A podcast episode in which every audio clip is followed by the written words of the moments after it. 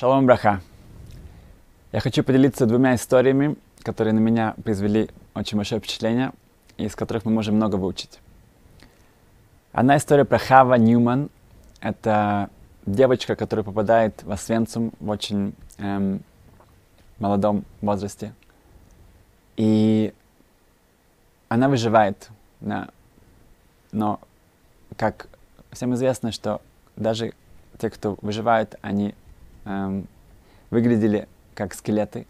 И в тот момент, когда эм, немецкая армия, она отступает, то она попадает в тот лагерь, где эм, происходит эм, марш за жизнь, который в тот момент был марш мертвых. Действительно, все те эм, люди, которые были, эм, были заставлены двигаться по улице, да, и потому что уже наступали э, войска, и немцы должны были э, быстро всех собрать. Они двигались по улице, и каждый, кто не мог держать этот темп и оставался, как-то приседал, падал, их, в них стреляли.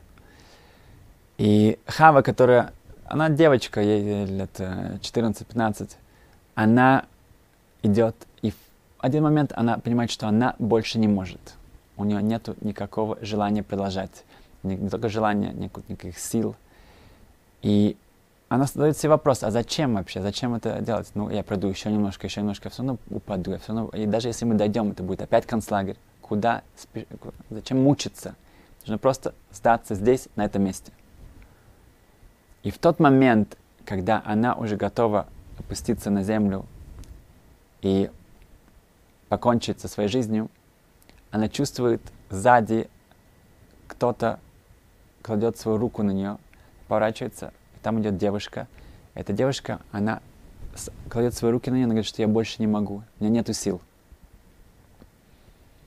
И Хава поворачивается к ней, и вместо того, чтобы упасть на землю, она берет ее за руку и помогает идти дальше. И так говорит, что я больше не могу, у меня нет сил. И она начинает ее подбадривать. Она говорит, что нет, мы можем еще немножко, еще немножко скоро уже нас, скоро будет освобождение. Он начинает эм, давать им мотивацию. И так они идут еще дальше, еще дальше, еще дальше. И в конце концов они э, выживают, они действительно эм, еще эм, живые, когда их освобождают. И мы видим отсюда, что даже когда я для себя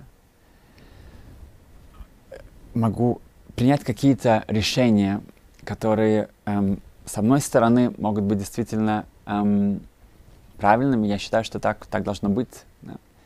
но мы должны посмотреть вокруг, да, и мы видим, когда вокруг, когда мы видим, что на нас смотрят, на нас, у нас есть ответственность, у нас есть возможность помочь другим, у нас есть возможность спасти других. И если мы поведем себя в одну сторону, то это может повредить другим.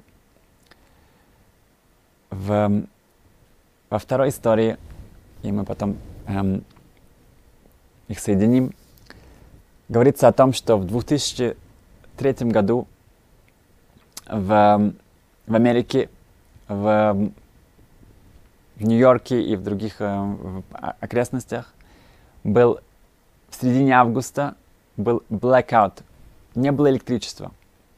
Да, 15 миллионов человек да, было, эм, были отключены от любого электричества. Потом потихоньку, потихоньку здесь и там они, эм, было, э, электричество вернулось. Но представьте себе, э, насколько это тяжело, насколько это эм, ужасно. Но представьте себе, что у вас компания, которая занимается мороженым.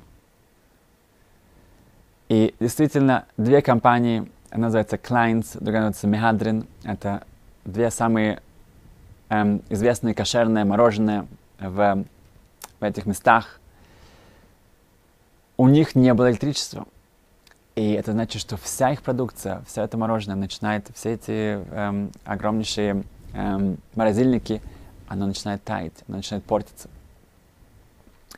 Эм, в этот момент Kleins, они каким-то чудесным образом у них получается вернуть электричество в течение пяти часов.